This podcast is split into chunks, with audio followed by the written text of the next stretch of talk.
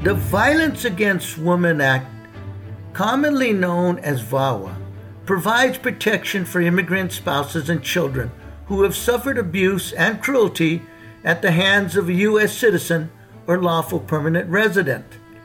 Although the title refers to women, the Act also covers abused male spouses and male children.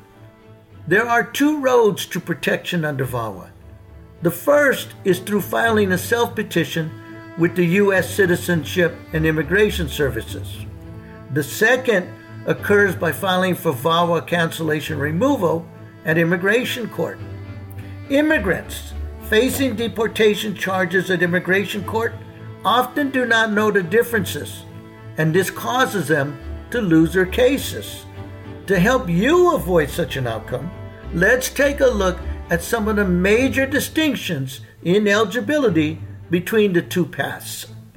Hi, I'm Carlos Batara. You're listening to the Immigration Mastermind. Thanks for joining.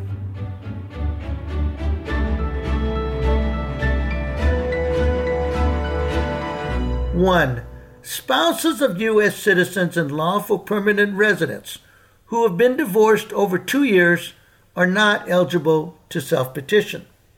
But they can apply under VAWA cancellation removal, even if the divorce occurred 10 years ago or longer. Similarly, if the abusive spouse died over two years ago, an immigrant cannot file a self petition. Yet, if the immigrant is facing deportation in immigration court, he or she is still eligible to seek a green card under VAWA. 2. The immigrant parents of children who have been abused by their citizen or permanent resident parents are not eligible to self petition if they are not married to the abuser.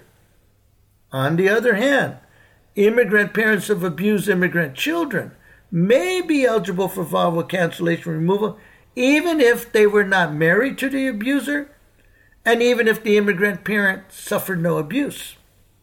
Three, abused children of U.S. citizens and permanent residents must be unmarried and under 21 to file a self petition for VAWA benefits.